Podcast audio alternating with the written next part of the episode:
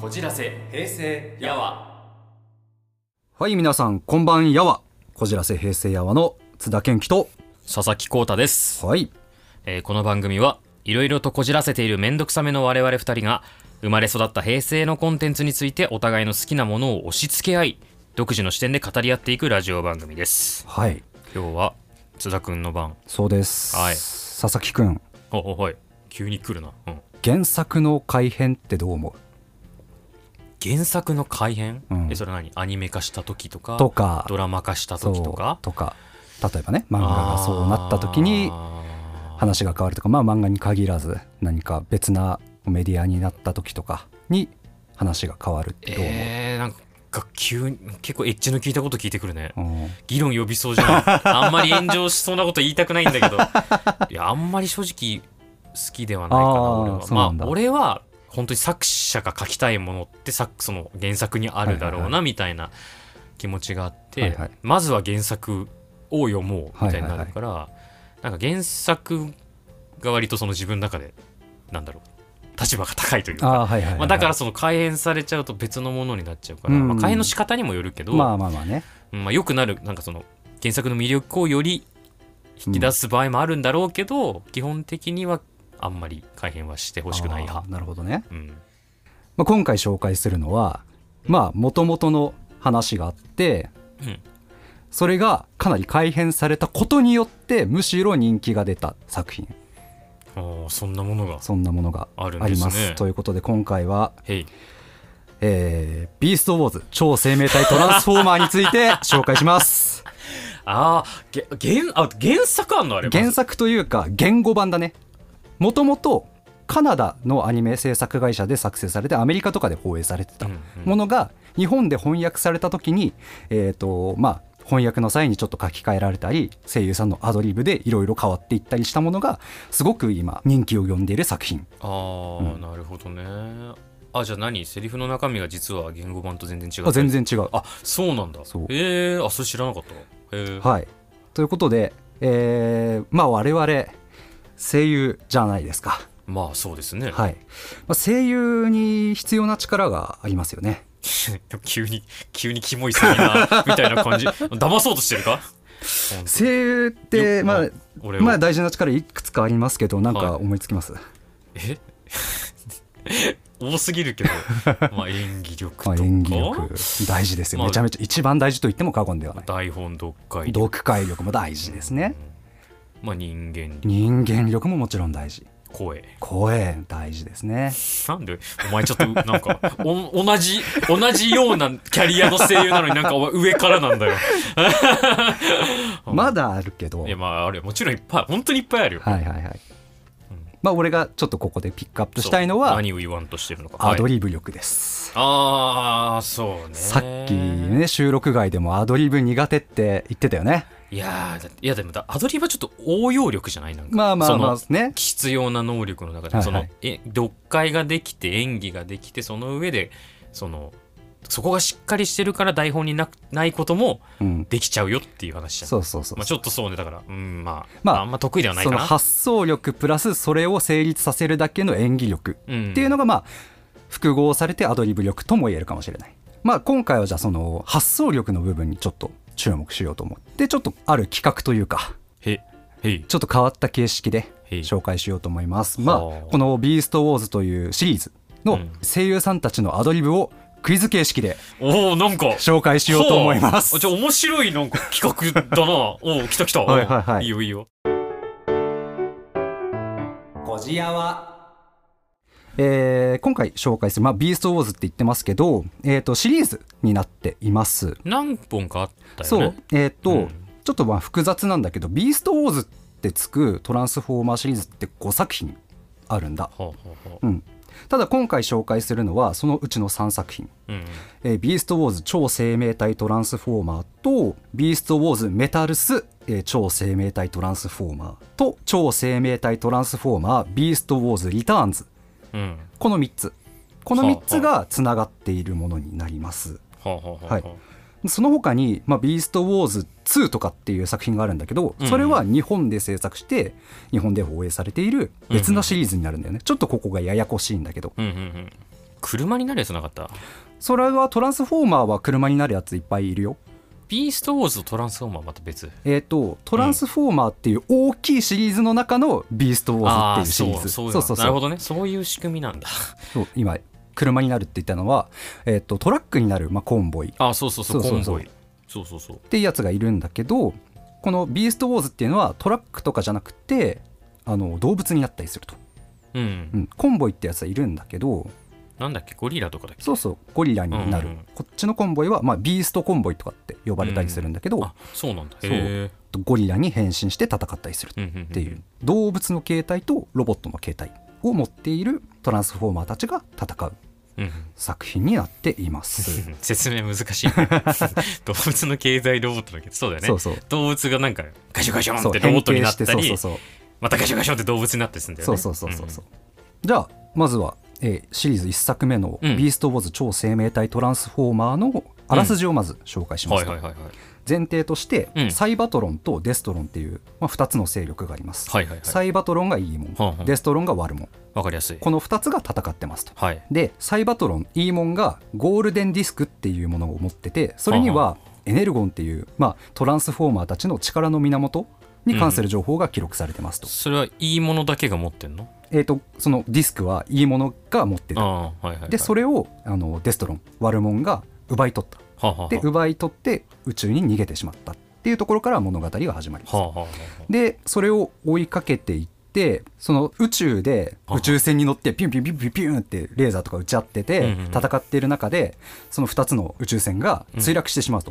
はあはあある星にあそうなんだそうそうそうへえうんうんでそこにはうんもうトランスフォーマーとかいなくて普通に動物たちがいる、うんただの星うんうん全然文明もほぼないうんうんうんうんみたいな森とか川とかうんうんうんがあるぐらいではいはいはいっていう星に不時着して、うんそこから脱出するために、えー、とエネルゴンそこになぜか、えー、とエネルゴンが大量にあったうんうんうんその力の源はが、いはいはいそのエネルゴンを奪い合ったりして、うんうんそのいいもんのサイバトロンと悪者のデストロンが戦うっ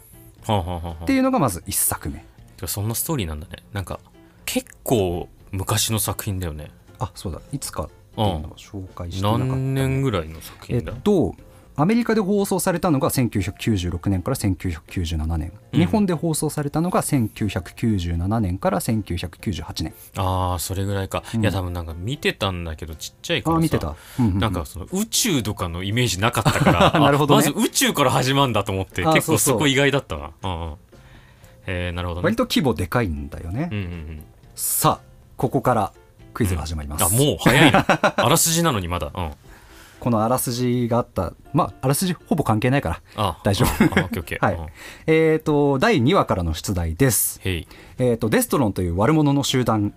があります、はいはい、はいありますねでそこには、えー、と最初ダイノボットっていう恐竜に変形する戦士トランスフォーマーがいました、っていうか動物ってもう恐竜も含まれるんだなって今思ったああそうそう あのなんかねうんうんどの動物になるかはね運で決まるんだよねなんかあそうなのスキャナーがあって、うん周りを適当にスキャンするの、うんでそこでスキャンに引っかかった動物になるで恐竜になるのは恐竜の化石をスキャンしたから恐竜になるへえゴリラになったのはたまたまそこにゴリラがいたからあっていうかそもそもどの段階でそのゴリラになるとかえさっとね不時着して、うんでその星で生きるためにはロボットのままじゃ生きられなかったのああだからもっと本体はロボットなんだあそうそうそう逆に言うとそうああ本体はなるほどロねボットでその星に適応するためにその星の生物に、まあ、擬態というあかー変形して生き残るっていあうあそこで初めてじゃあ決まったんだねなるほそどうそなるうそうほそうどあでまあその中の恐竜になるダイノボットっていうやつがいるとはいはいはい、でそいつはなんかすごい野心家というかうんうんもう上に行きたいと、うん偉いやつになりたいってやつで、でもともとデストロンだったけど、うんデストロンを自分から離れてへえサイバトロンのところに行きますと、おうおういい方に裏切んだそうんでコンボイに対して、うんうん俺が勝ったら俺をサイバトロンの指揮官にしろはあと一騎打ちを挑みますとなんでデストロンでもいいじゃんなんか、うんあのーなんだっけなデストロンの一番偉いやつのメガトロンってやつと馬が合わなかったのかな確か、うんそれで、えー、とサイバトロンの方に行きますあっちの方に行くぞってなったんだあえー、とサイバトロン側のトップのコンボイあうんうんと、えー一騎打ちをしますとまあまあそうかまあそっちのリレーになった方が戦えるか逆にその馬側ねデストロンとそうだねああオッケーオッケーはいはいで、えーとまあ、それで司令官の座をかけて戦いますとほうほうほうでそこ2人が戦っている時に、うんそれを見つけたデストロンの連中がうん横槍を入れるわけですよ、うんおー2人で1対1で戦ってるのに悪いねそう、うん悪いことすんのよで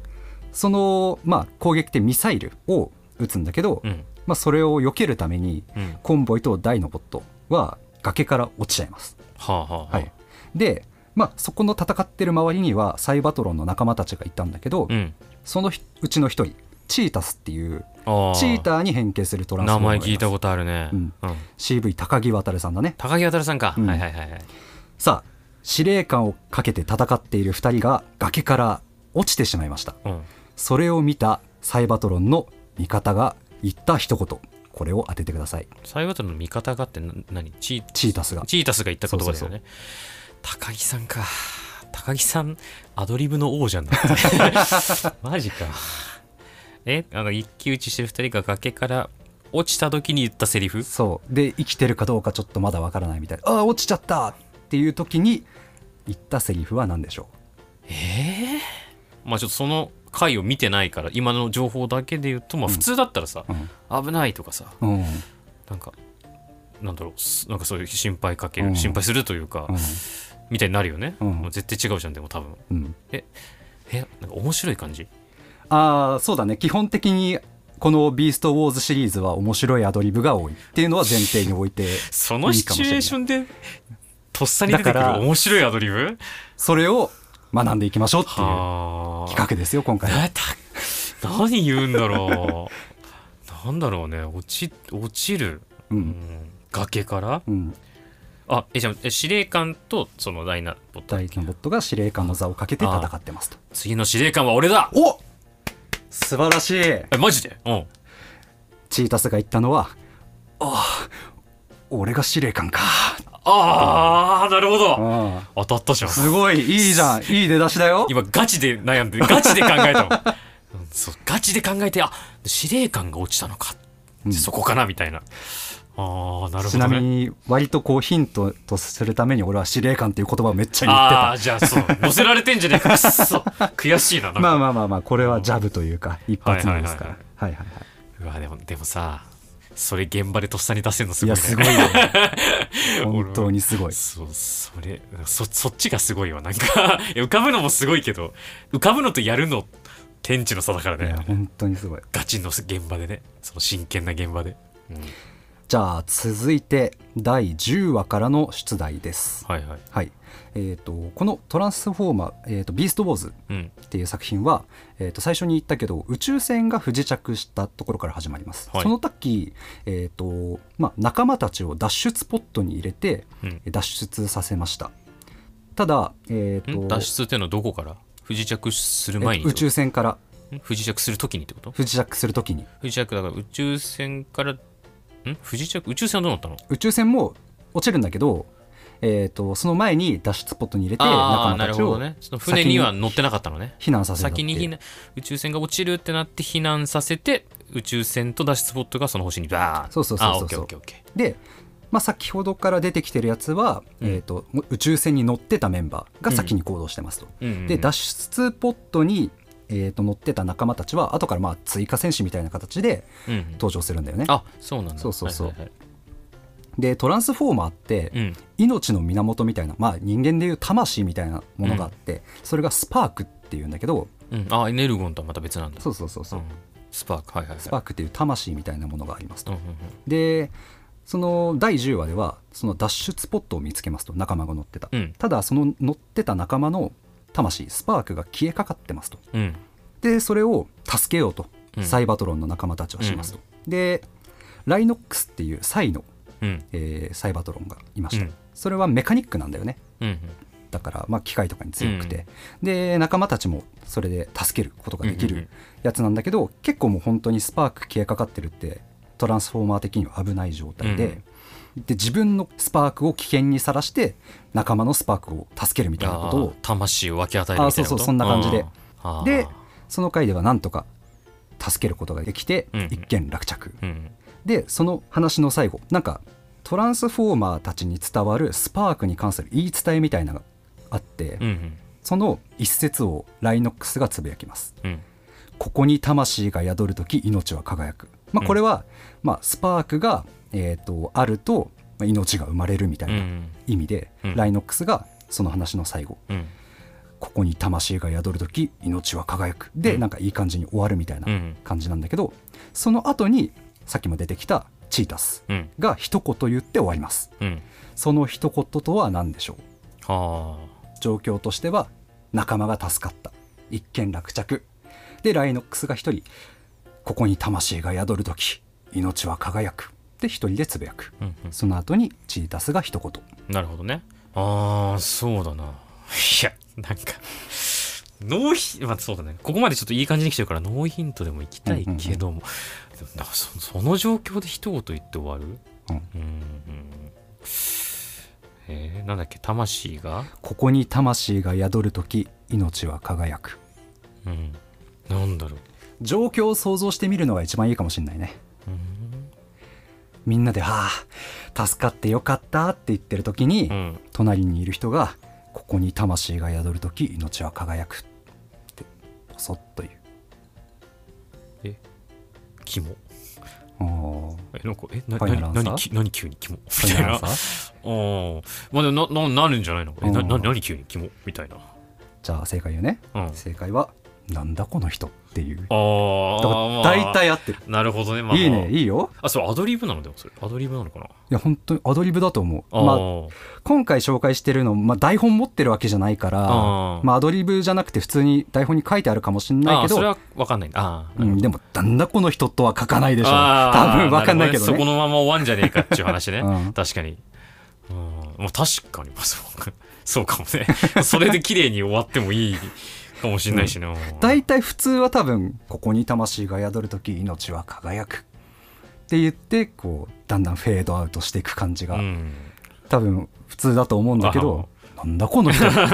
う本当に唐突に言うのよ。あ確かにそれちょっとなんか急にどうしたって感じだよね、あーなるほどね確かにそれアドリブっぽいね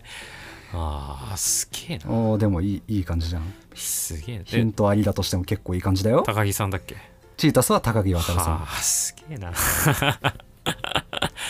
高木さんすごいなで、この時に、その助かった味方うんっていうのがエアラザーっていう、エアラザーうん、鷹に変形するトランスフォーマーかなうんうんへでいいねこのエアラザえうんー言語版では女性キャラだったんだけどああそうなんだ翻訳するにあたってまあ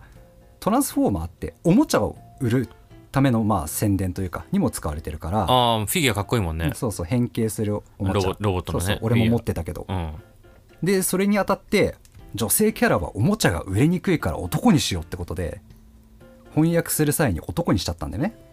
あそうなんそだうまあま性あ別でもロボットだか変更されちゃらった別うにんわかんなっちゃわかんないかうんでこの変更によって後のシリーズである想定外のことが起こりますこれアドリブとかあんまり関係ないんだけど、う面白いからクイズにするね、んうんこのエアラザーを女性から男性のキャラにすることによって後のシリーズである想定外のことが起こります、うんその想定外のこととは何でしょこれでも俺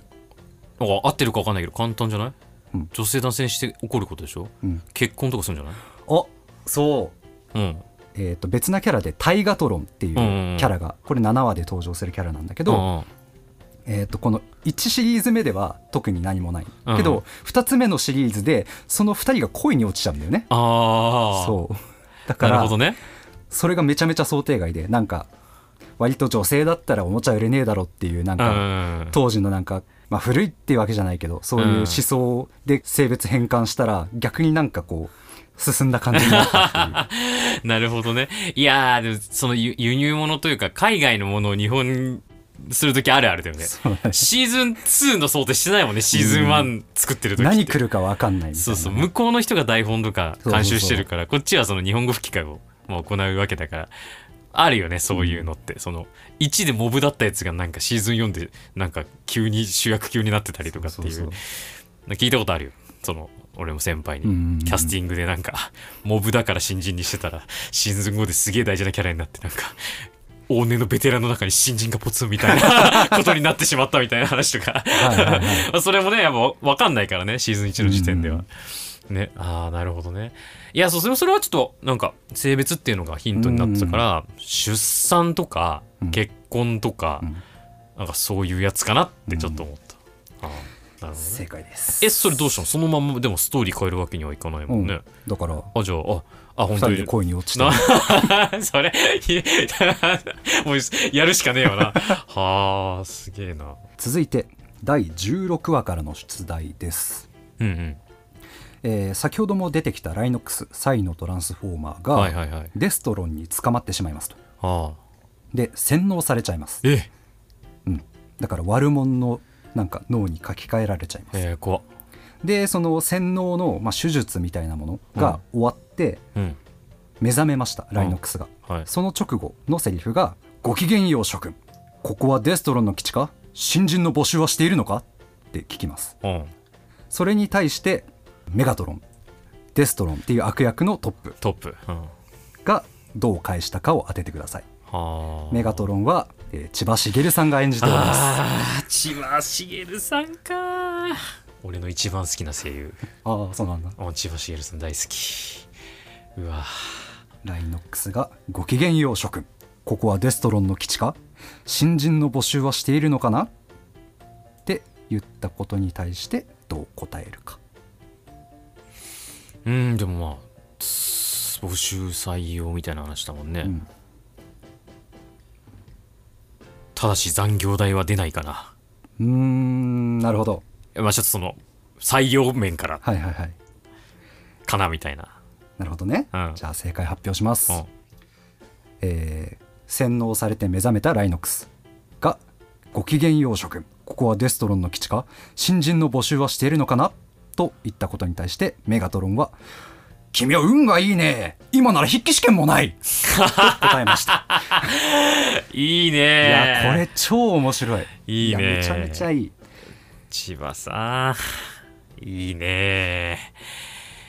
いやいいねいやこれ本当に面白いこれ唐突に出てくるからね超面白いんだよいやーさすがだなてかめっちゃあるなアドリブ本当になんかねトランスフォーマービーストウォーズって別名声優無法地帯って言われててア あーへえドリブだらけなのよ本当に、ね、えー、すげえ怖え 逆に自分がいたらアドリブしないとやばいってなるでしょつれえそれはそれでつれえ Mitochondria is the powerhouse of the cell. じゃあ続いて第2作目ビーストウォーズメタルスまあ超一応生命一応終わ体ったトランスフォーマ一応終わっーにた行きますはいあか変わるのなんか続編なの続編ああはい続はい編になります、第1シリーズの最後が、うんうんサイバトロンとデストロンが戦っている星に、あるねはいはいはいえー、と宇宙からエイリアンみたいなやつがやってきて、第三勢力うん、はいみたいな感じ、はいでそいつがうん使う、まあ、マシンみたいなのがあってそれが爆発してマシンっていうのは宇宙船宇宙船みたいな感じかな、うん、ああ宇宙で来ましたと船が、はいはいでそのエイリアンをサイバトロンたちもデストロンたちも倒そうとしてうんでその戦いの中でそのエイリアンのマシンが爆発してその爆発から、まあ、みんな逃げるんだけど、んうんコンボイはそのみんなを逃がすために自分が犠牲になっあてあしまなうるほどなるほどはいはいでそこで第一シリーズが終わってしまうとああ、んなるほどなるほどうんでその瞬間からまた第2シリーズがまあその続きとしてうんうん第2シリーズうんコがンボイ始どうまなるっちゃうんだそうそうかそうそうら始まるんだはいはいでその爆発っていうのがなんかクオンタムサージっていう、まあ、これ名前覚えなくていいんだけど、不思議な力を持った、まあ、エネルギー波みたいなものでえ爆発が爆発がうんうんうんそれを受けたトランスフォーマーたちうんの、まあ、一部なんだけどうん一部はトランスメタルスっていう新しい体に変形するんだよへえはいはいはい第一シリーズの動物の姿って本当にゴリラ本当にサイ、うん本当にチーターみたいな、そうね俺もあのフィギュア友達が持ってて、うんうんほんとほんとゴリラが急にあのガシャガシャってやったらロボットになるあみたそいうなそうそう感じだったよねうんなんだけどそのトランスメタルスっていう新しい体になったら形は動物なんだけど、ちょっとメカメカしい動あー物ちょっと機械化されている動物みたいなメタルグレーイモンみたいなことあーそうだね大体そんな感じだとメ思タってルガルルルモンみたいなあそうそうそうそうああのメタルガレルもかなり近いかもしれないああそのね狼の形なんだけど機械がちょいちょい入ってるあみたいそうなそうそうそうあーそんな感じになると、うんうんで能力もアップするとうんうんいうところで第2シリーズが始まりますとはさあそんな第2シリーズの第1話、まあうんあ、さっき説明したうん不思議なエネルギー波を浴びて、とまあ、サイバトロンの中の戦士でラットルっていうやつがいるんだけどああコンボ以外もあそそうのそうそう爆発に巻き込まれてないけど浴びはしたのそのあそうそうそあうエネルギー波は浴びてるああそれでまあそのラットルっていうやつが、まあ、トランスメタルスっていう新しい姿に変わりますと、うんうんうんで、えー、とそれを見て、うんえー、とさっきも出てきたタイガトロンとかエラザの見方はうんうんすごい驚きますと、うんうんでラットルは自分の体が変化してしまったことに全く気づいてなあい気づいてないんだ鏡とかまだ見まてないあそう鏡ないもんねそうだよねそうそううんでめちゃめちゃ驚いてるタイガトロンたちを見ても、うんなんでそんなリアクションそんな驚いてるのか全然わからないうと、んそんな驚いているタイガトロンたちを見て、うんうんラットルが放った一言うんこれを当ててくださいなるほどちなラッみにラットルの声優トルはがえー山口勝平さんですああなるほどねおおちょっと待って山口勝平さんうん、見た目は子供頭脳は大人そうだね工藤新一の声をされているえ方です工藤新一関係ある工藤新一はここは関係なあい、なんだいやちょっと今ちょっと思ったのがそのみんな自分の姿見て驚いてるわけでしょはいはい、え体が縮んじゃったみたいな感じかなってちょっと思ったののあーいいよそれもありだねあありでもそれではないそっかそっかでそれもいいいい発想だと思うああなるほどねそっかそっかまあさそそこにそのちょっとあでも今度が97年とか8年とかだっけ第2シリーズは1999年から2000年に放送されてますねああまあそんなにまだいやどうだろうコナン コナンってそんなに浸透してないか わかんないなってちょっと思って、うんそうかなるほどえー、なんだろうないやなんかそろそろそういうパロディとか入れてきそうだなちょっと思ったんだよねねうん発想は悪くないけどここは違いますなんだろうなえー、やっとネズミラットルはネズミだラねットルだもんねえちょっとわかんないな、うんなんかわかんない普通になんでそんな僕を見てるんだいってなるわけでしょ、うんえそんななんかそんなに僕の顔がイケメンかいみたいなああ例えばなるほどねうんじゃあ正解発表しますラットルが言ったのはなんだよ別人28号でも見たような顔して それそれわかんねえよ そんなわかんねえよまだコナンに絡めてくれた方がよかった よって別人28号と来たもんだうんあーいやすごいよねいやすごいけど もよく通したなそれあの監督も別人28号かうんえちなみになんか関係ある鉄人28号と合併さんって関係あるいや多分ないと思うあじゃあ本当にもううんパッて出たギ出たやつャグなんだ、だと思うなるほどねえちょっとむずいよ急 にあーそっかそっかへえてかそなんかそれが通る作品なんだね あもう本当になんかねアドリブがねすごい通るうんめちゃめちゃアドリブだららけの作品あそのレベルでかなるほど、オッケーオッケ続いて第11話からの出題ですーへいへい第11話ではとサイバトロンたちがデストロンのトップのメガトロンを捉えることに成功しますおおすごいじゃん捉えられてしまったメガトロンで、うんその、まあ、捉えられたところで、えーっと11話が終わりますと11話と12話つながってるんだけど、うんうんまあ、前半後半って感じで、うんうんメガトロンが捕まってしまったところで、うん11話が終わりますとはいその11話の一番最後のセリフがメガトロンのセリフなんだけど、うん捕まってしまったメガトロンのセリフを当ててください捕まってしまった千葉茂さんのセリフ当てんのそう捕まってしまっ捕うまわってーサイバトロンたちに連れて行かれている時のメガトロンのセリフ連れて行かれている時そあーなんだろうな連れて行く連行されているう、うん、なんか連行なんだろうなんかなんだろうち千葉さんでしょしかもうわなんか結構激しいこと言ってきそうだ なうんなんだろうな俺はやってないんだみたいなそのちょっとそのはいはい逮捕ネタというか、はいはいはいはいみたいな感じかななるほどねうんじゃあ正解発表します、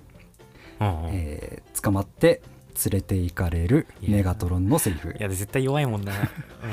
そんなちょっと待て俺様が負けたらビーストウォーズメタルス終わっちゃうんだぞそれでもいいのかあーそっちに行ったかちょっとメタっぽい感じでメタっぽい方向かなんかあれだねシーズン2になってアドリブの自由度も増してきたねあそうそうあのねシリーズ進むごとにアドリブが自由になっていくっていういやーそれいやーなるほどねなるほどなるほどは あそっかそっかやってきてくれた ないいなそれ聞きたいなちょっとなあー千葉さんの声でぜひ見てくださいはあさあじゃあ続いて第19話からの出題ですうん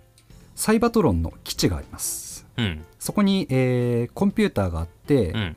敵とか味方とかの位置を確認することができますと、はいはいはい信号をキャッチして、はいはいでブラックウィドウっていう、えー、とジョロウグモのトランスフォーマうんーがいますとほうほで、えー、とそれがデストロンううんですと敵側ねうんでそいつの位置を、えー、と今確認していますとうんどこにいるんだブラックウィドウはそうそうそうそう、はいって感じででそれを確認してるのがシルバーボルトっていう、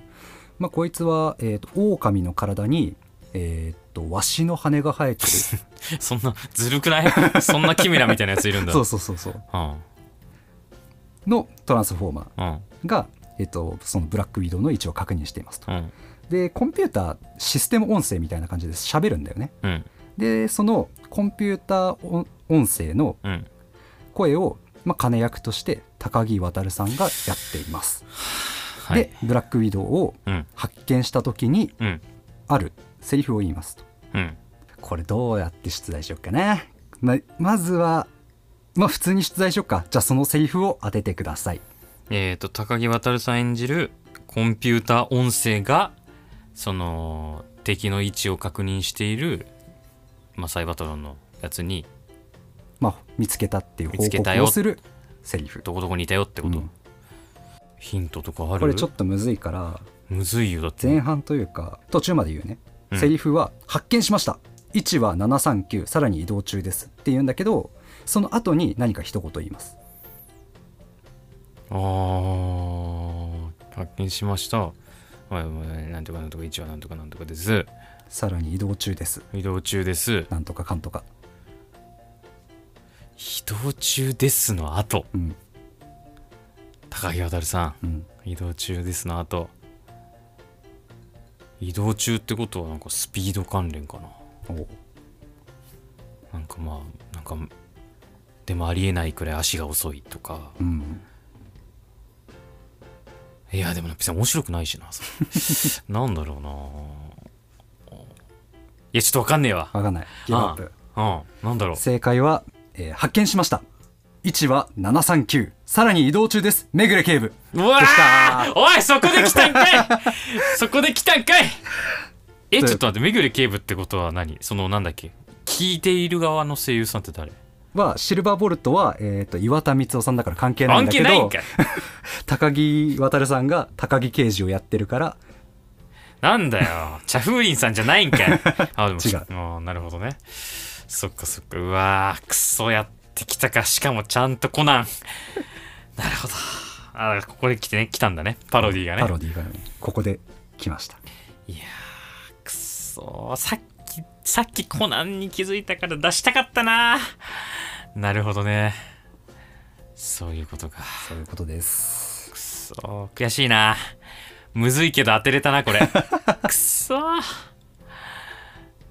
続いて第26話「チータス」さっきも出てきた高木渉さんがやってまるた高木 さん じゃ、やっぱ高木さんじゃねえか、アドリブ。いや、うん、今回の出題はちょっと違うかうら、ん、まあ、チーターのトランスフォーマーうん、でそいつが、まあ、どっかにいるんだけど、うんその後ろからインフェルノっていうアリに変形するトランスフォーマーが不意打ちを仕掛けますうん。ちなみにインフェルノの声優は三木真一郎さんうですわーはい。大御所だねうん、はい、チータスの後ろからインフェルノっていうアリのトランスフォーマーが不意打ちを仕掛けますうん、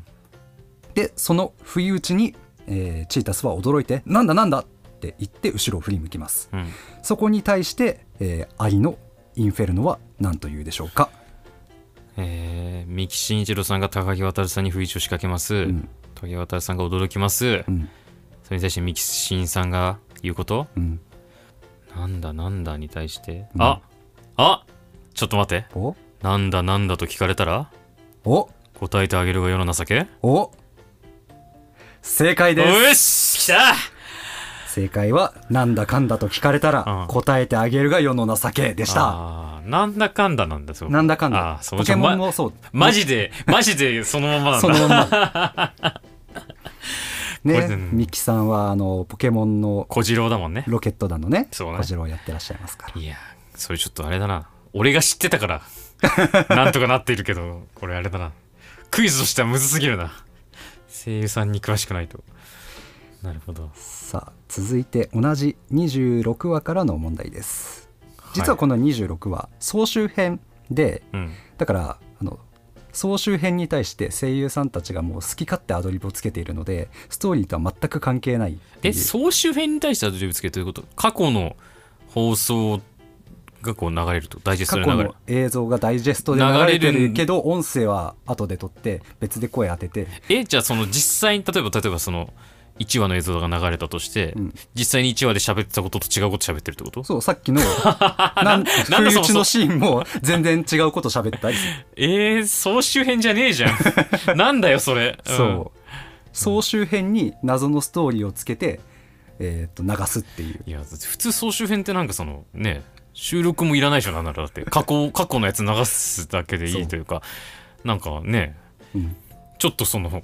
制作の 隙間を埋めるみたいな感じじゃないんだそう完全に新作として「ビやるーんスだト・ウォーズ」は違うんです、はあなるほどはい、その26話で、うんえー、とさっきもちょっと出てきた、うんブラック・ウィドウってやつと、はいシルバー・ボルトうんでブラック・ウィドウは元デストロン、うんでシルバー・ボルトはサイバトロン元ですとろそううん途中で恋に落ちるんだよねその2人がデストロンうとんサイバトロンであー恋に落ちて、そうなんだはいブラック・ウィドウはサイバトロン側につきますめっちゃ抜けるじゃんですそう結構ねこれね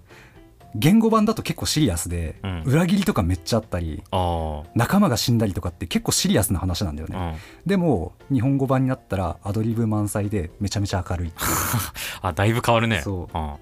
でその2人がいますと、はいシルバーボルトはさっき言った狼の体にワシの羽が生えた生き物に変身します、声優誰だっけえー岩田光雄さんです、はいオッケーオッケえーーとブラックウィドウはジョロウグモに変身するトランスフォーマーで、はいえーと声優が柚木涼香さんああ、ゆずきさん。へえ、うんなんか、わ、若くはない。わかんない。あ若めじゃないうん。柚木涼香さんのデビュー作が第1シリーズ目の「ビーストウォーズああ、そうなんだ。じゃあ、そうだよね。ちょっと年齢層、今まで出てき」た人よりはちょっと若いよね。若めだね、うんはいはいはい。すごいよねデビューからこのアドリブ満載のやつにいやしかもめちゃめちゃ対応してるっていう怖すぎるすごいすごすぎるな。いや、無理だって。でそのブラックウィドウとシルバーボルトがうんうん恋に落ちてますと、うんでそのシーンが、まあ、総集編でも出てきますと、うんで本編ではそんなセリフなかったんだけど、うんシルバーボルトがブラックウィドウに対してうん2人でこの星で暮らしてアダムとイブになろうと言います、うん。ブラックウィドウは、えーその申し出を断りますうん。うんと、通っちゃうんだ。うん。その理由は何でしょえ恋に落ちてるんでしょう、うん断るのうん、総集編だから本編関係ないから、え、ちょっと待って、え、ストーリーすら変わっちゃうってこと、うん あ、セリフをちょっと変えるとかじゃなくて、え、もう話すら変わっちゃうってこと、うんあもう自由すぎるだろ。 はあ、え、なんだっけ、アダムアダムとイブにえ2人でこの星で暮らしてうんアダムとイブになろっていうのに対して、う、えーブラックウィドウは断りますとブラックウィドウが断る。その理由は何でしょアダムとイブになろう。へえ、アダムとイブになろうに対して、えー、この星でアダムとイブになろう。うそこのセリフがあんまり関係ないかも関係ない。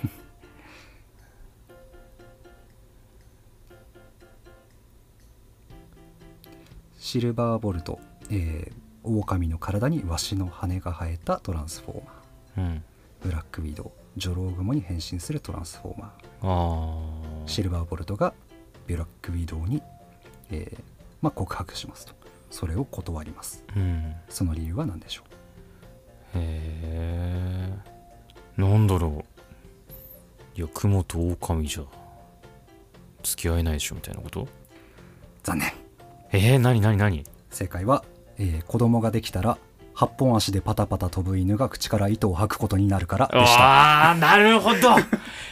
すげえなえいやすげえなえそそれ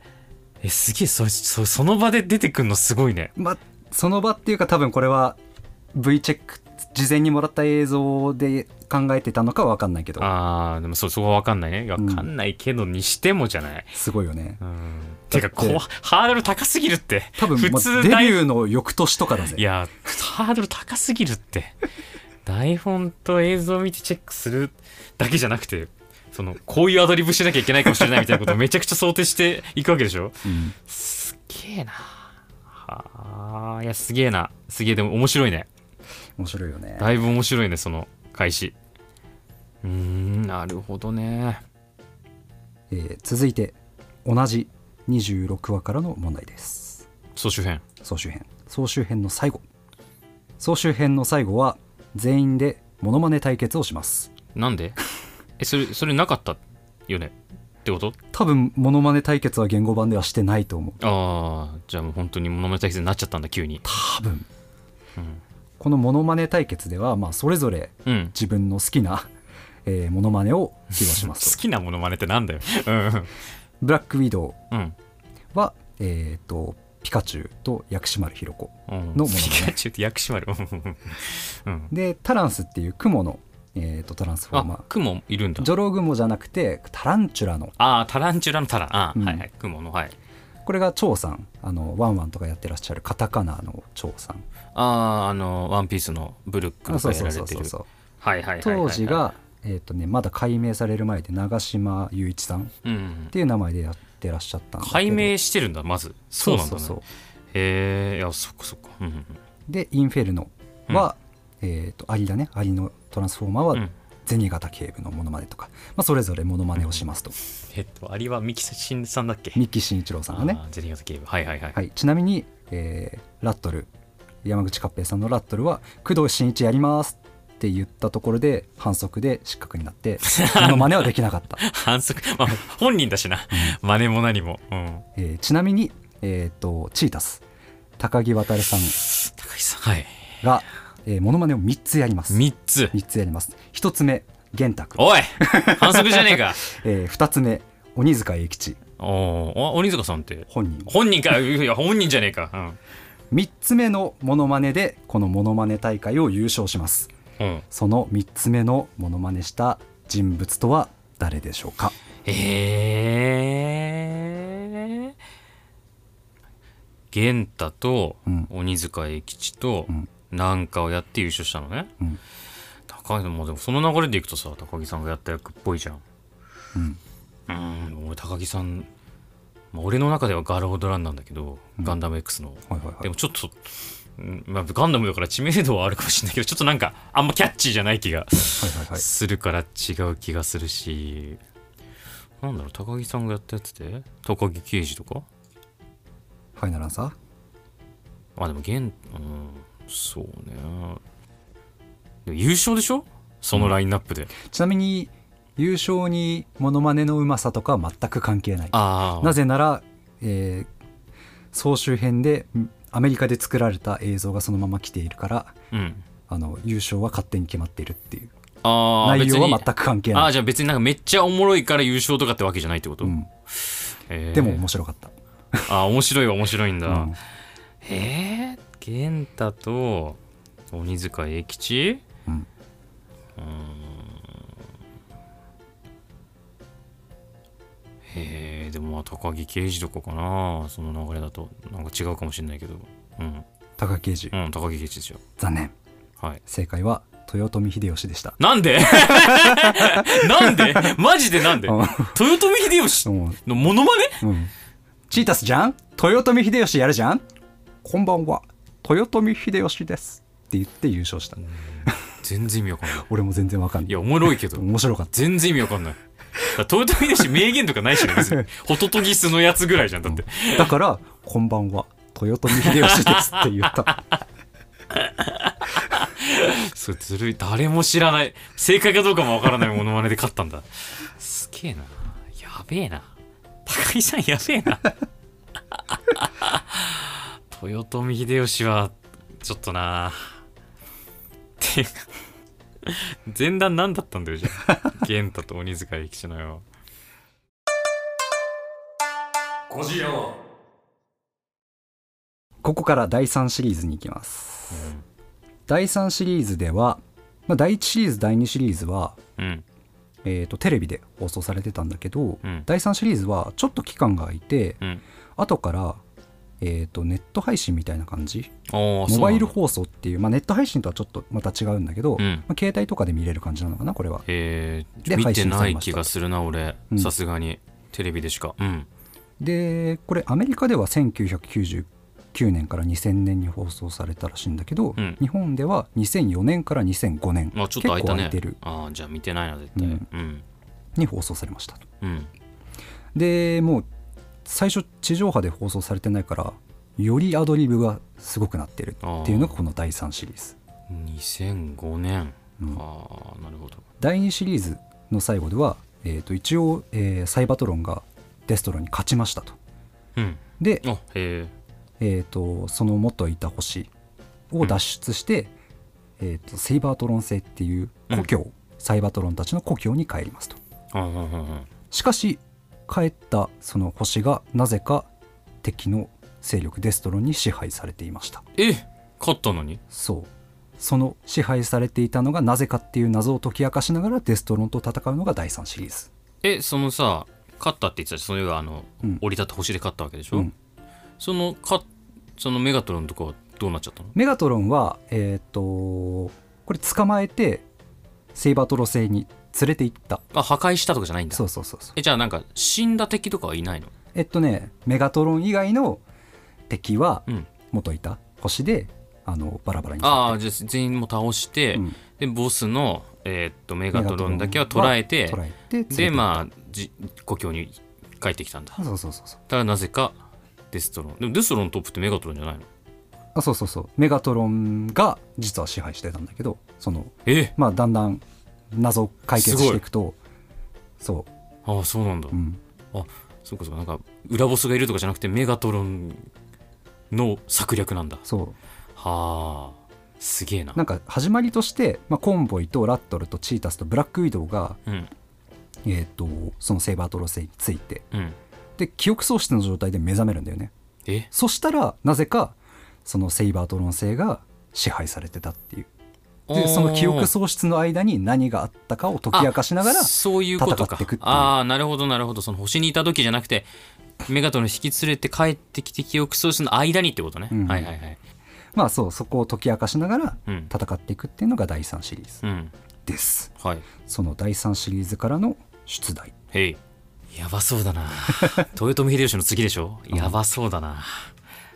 第3シリーズへい第1話からの出題です1話はい敵に追われているラットルうんネズミにトランスフォームすえるーとカペイさんカペさんうんが、えー敵から逃げるために壁を登りますうんその壁を登っている時に言ったセリフは何でしょカペイさんがう、うん、カッペイさんでしょいやなんかちょっとこれまでの流れあるとやっぱなんか出演作考えちゃうなまあまあまあそれが有効に働く時もあれば働かない時もある壁を登る時でしょ、いやーでもなんか考えちゃうなカッペイさん何出てたっけ2005年でしょそう2004年から2005年、壁を登る時うん、えってことはさなんかこう何回も繰り返すしたおっさエッサホイさみたいな感じになるってことああいやそういうセリフではない、ああ、ま、一言というか普通にセリフって感じのセリフ、うん、えー、なんだろうな普通にセリフかって言われるとそうでもないないやなんだよそれじゃあこれはもう大ヒントだな、うんある歌を歌います ある歌を歌う、え歌を歌う、うん壁を登るときに歌う歌うん壁を登るときに歌う歌なんかあるか えちょっとわかんねえわ歌歌ギブアップうんちょ歌って言われちゃうともあう浮ーかばんわ壁を登ってる時にラットルは「とっとっこー登るあよラットルくーんいやーネズミの方が拾ってきたか なるほどうわしかも2004年そっかなんかあーそっかそっかそっか当時流行っていたものを流行っていた取気りがする入れましたなるほどハム太郎っていつだとね確か2000年から2004年まで第1シリーズで2005年から第2シリーズとかまあでも2004年は普通にやってた年だねそうだね流行ってたねくっすなんでその時流行ってたものとかまで網羅しないといけないのかよなんだそれクソちなみに、えーその後敵を倒して地面に着地した後はヘケって言いますうわーくっそしかも出てないだろ別にえ出てんのかないやー出てないと思うな出てなさそううんパッと見あのなんか何ウィキペディアを今ちらっと見た限りでは出てなさそう、いやもう反則だろ別に出てないやつ言うの、うさあ続いて第6話からの出題ん、おいサイバトロンたちとうんその先ほども出てきたラットルがうんちょっと仲違いをしてしまいますとそこを狙って自分の仲間に引き入れようとするのがメガトロおおーラットル裏切りのン、はい、展開うんラットルは一度はこうメガトロンの仲間になる方に揺らいでしまいますが、うんコンボイの説得によりやっぱりサイバトロンとしてまた戦うことを決意します、うんそして、えーそのままメガトロンの前から、えー去っていくラットルやコンボイたち、うんそれを見送るメガトロンうんそこにメガトロンの仲間のロボットがやってきてうん黙って返しちゃっていいんですかとメガトロンに聞きます、うんそれに対してメガトロンが返すセリフは何でしょうまあサイバトロンたちを見逃す理由ですねは何でしょうなるほどね、ん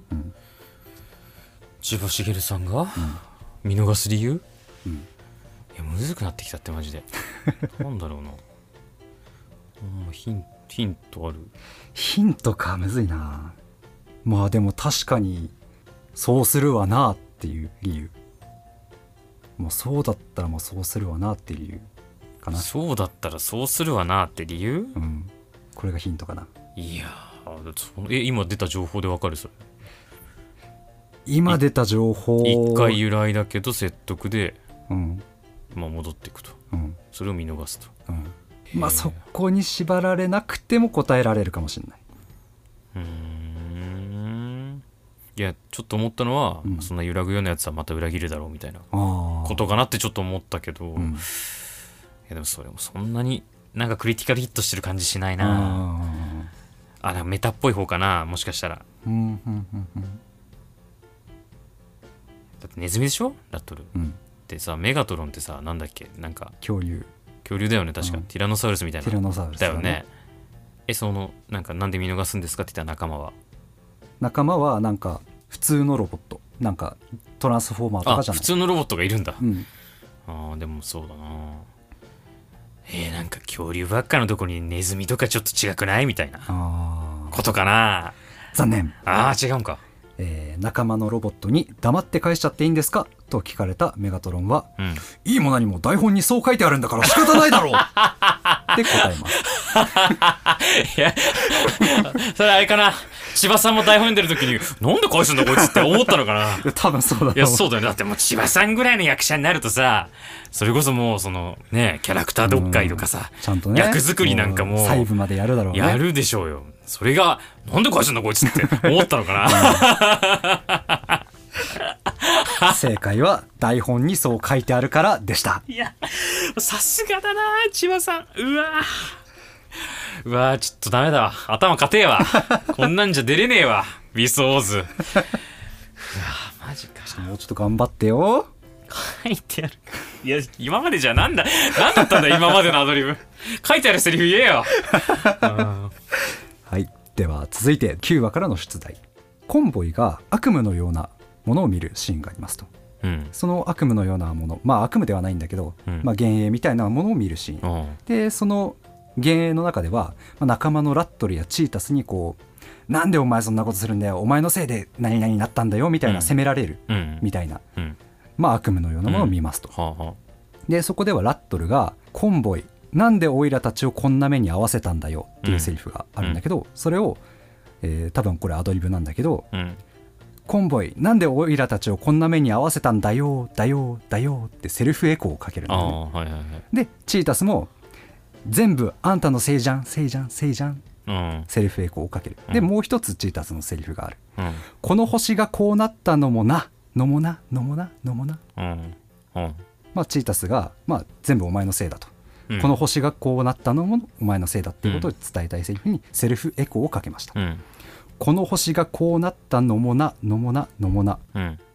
えーチータスを演じる高木渉さんはセルフエコーの他にもう一つアドリブを付け足しましたうんそのアドリブのセリフとは何でしょえ野茂菜の後にってことうそうえー、野茂菜野茂菜野茂菜なんとかかんとかみたいなことそうそうそうこの星がこうなったのもなののももななののももなな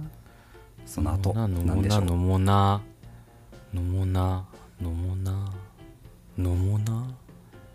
野茂菜野茂菜野茂菜なんだろう野茂野茂野茂のも野球選手のうん ああなるほどねとかなんかああかでけもてねきたのそかういうのなもあるよビーストウォーズにいはやそうそうそうい有名人の名前よく出すよやでもそうなんか野茂選手とかああのなんか有名な言葉とか言ったのかなとかちょっと思ったけど、まあ、俺ちょっと詳しくないから分かんないけど、その野球に、うんファイナルアンサーまあそなんかそう野茂選手の有名なセリフを言う、残念うん、 正解はこの星がこうなったのもなのもな今度飲もうなあちょっと待ってちょっと待ってちょっとそのなんかプライベート入れてくんのかよメタを超えてプライベート入れてくんのかよ、うん飲んでるだろいつも多分分かんないけどコンボイって誰だっけコンボイはえーっと小安武人さんかな小安さんだっけうん。いやー、わかんないけど飲んでるだろ、 多分。はい。ということで、以上が、ビーストウォーズアドリブクイズでした。いやー、すすげえな。そして高木さんの割合高い ね。やっぱり高えよ。うもうこれ以外にもね、めちゃめちゃアドリブあんる。まあ、だろうね。うん前半はね、頑張ってたね、笹子もいね。や、まあなんかその、まあまあまあ、王道っていうか、なんかこう、なんとなく想像つく。ただね、第2シリーズからはね、もうその、まあアドリブの凄さもね、すごくなって、自由になっていってね。自由すぎるだって、もう。いやー、そっかそっか。その第3シリーズね、まあ、いくつかピックアップしたけどね、本当にずっとアドリブやってて、しかもそれ唐突すぎるからクイズにできないやついっぱいあって、 もう本当にアドリブだらけなんだよね。なるほどね。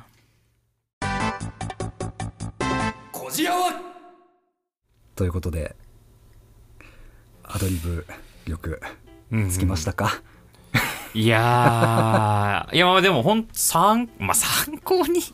参考になったかっていうか、これ現場でやったら絶対怒られるだろうなと思う けど、まあでも、なんかね、そうね、発想というかね。うんまあすごいよね本当にこの発想力とで実際にそれがなんかこう本当に真剣にやるから面白いし、うんそれをちゃんとこう貫き通せるというかそれで通るだけの演技力もあってこれが成立してるっていうのはうん本当にすごいというか、今、ウィキペディア見てたんだけどさ、はいはい高木さんの。うんあのーほ 本当かよって感じだけど、本来ならアドリブは必要ないって 言ってるらしいよ。うんそうなんだ、うんでただ「ビーストウォーズ」でうん音響監督の人に、はいまあとりあえず無音のシーンがあったらとうんとりあえずなんかアドリブしろっあそんなこと言われてたんだていうのと、うんあとテストの時にやってうんみんなが笑わなかったからうんと言って台本に書かれてるセリフに戻ってはいけないっていうルールがあるらしく てあ改変するんだったら、うんもう面白くなかった元に戻そうってやったら翻訳家に失礼だからもうあーもうちゃんと面白いはいはいはいくするぞっていう気持ちでやれみたいなことうをん言われたみたいなのがあるすごい話だな。すごいねいや、翻訳家に失礼って、じゃあもうそもそもアドリブさせんなよって話だけど、まあ、すごいな。しかもあれだね何もないシーンがあったら何か入れろっていうのはすこごいれね。これあの話すにあたってうん。一つ目のシリーズがうん。今配信されてなくてうんうんなんでかっていうと今まさに今うん。この2023年8月うん。 「ビーストウォーズ・アゲイン」っていうほ昔放送してた「ビーストウォーズ超生命体トランスフォーマーを」まあ、再放送なんだけど、えーとまあ、再放送するにあたってオープニングとかの前に、まあ、普通の「ビーストウォーズ」もなんか声優さんたちがう。キうん。ャラになって、キャラの声でなんかいろいろ言うんだけど、うんそれを、えー、とカッペさんだけなんだけど、うん新しく撮ってうんうん。セリフをほうほう。でそれを放送しているっていうのがへー今放送中なんだよね。えカッペイさんだけ再録なの全部あのストーリーじゃなくてああ、ストーリーじゃなくて。ストーリーの前後に前後っていうか最初か、うん最初にちょっと一言言うみたいな、一言言う話が始まる前にってこと、うんビーストウォーズが始まるぜみたいなやつとかあそれを新しく収録したバージョンが今放送中で多分その関係で配信がされてないんだと思うんだけど、うんうんうんそれで俺あの DVD を借りてみたのよ、あうんで DVD には言語版とうんうん日本語版が収録されてて、うんうんで日本語版でめちゃめちゃ喋ってんなってシーンをうん言語版で見たら、うん全然喋ってねえなってなるんだよねうんなるほど ねそっかそっかじゃあもうそう本当に無音は本当アドリブ入れてんだね うんそう本当にそうなんだよなるほどなすっげえなそうそうそうまあ今「ビーストウォーズアゲイン」っていうのが放送されてるって言ったんだけど、うんまあ、なんでそうなってるかっていうと、うん今2028年8月っていうのが「うんトランスフォーマービースト覚醒」っていう映画が公開されてるんだよね、それでんだへそえうこれって元になってるのが、うんこの今紹介した「ビーストウォーズ」うんが元になってる、あうのん実写のアメリカで作られたうんトランスフォーマうんーなんだけど、まあ、ストーリーはもちろん違うんだけど、うんそれが今公開中ですほうほうほでそれの、まあ、宣伝としてビーストウォーズがもう一回、うああなるほどそうそう宣伝としてあのおなじみのやつがうんあのカッペイさんが再録してますよでやってんだうんうんうんしかもその宣伝でうん YouTube チャンネルにうん当時のキャストの一部が集合してうん喋ってる動画が今上がってて、ええそれでまた話題になってると喋ってるっていうのはその当時の思い出とかってこといや今公開中の映画の予告映像とかにうん声当ててるんだよね、あそうなんそだうえちなみに出てるのがあの小安さんとか小安さんはもうコンボイの役でそのまま出てえる、あ続投なんだへえそうゴリラのコンボイの役で、うんまあその映画でコンボイって名前かはちょっと分かんないんだけど、うんそのゴリラの役うんでまた出てるうんうんたりあと高木さんも確か続投うんうん出たりするんだけど映画に吹き替えで出てないキャストの人もそのああなるほどね千葉さんとかは映画に確か出てないんあだあけ出どてないんだけど宣伝に呼ばれへてー当時の雰囲気でまた喋ってるみたいあーはなーはーは動画が今公開されててー面白いねうんんその予告映像に「俺出てないんだけど!」みたいなめちゃめちゃ言ってるんだよねあ そうなんだそうそれでまた話題になったりとかっていうのが今あるへーっていうなるほどねというわけでまあ「ビーストウォーズ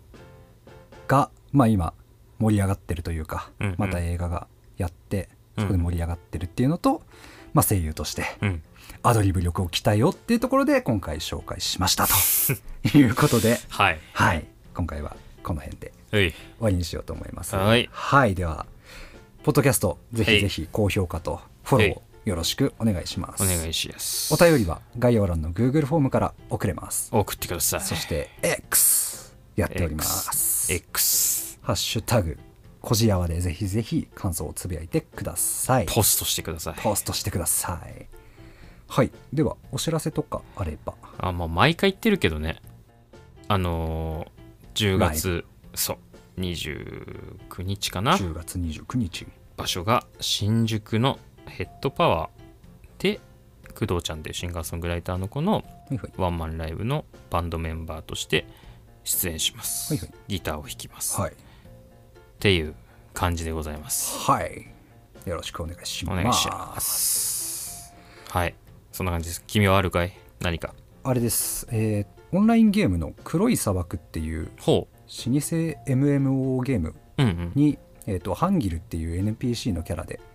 出てますほうほうほうのであのぜひぜひ話しかけてあげてください、へえそうなんだ、うん、なるほどねってな感じですねなるほどでは今回はこんな感じで終わりにしましょうういありがとうございましたありがとうございました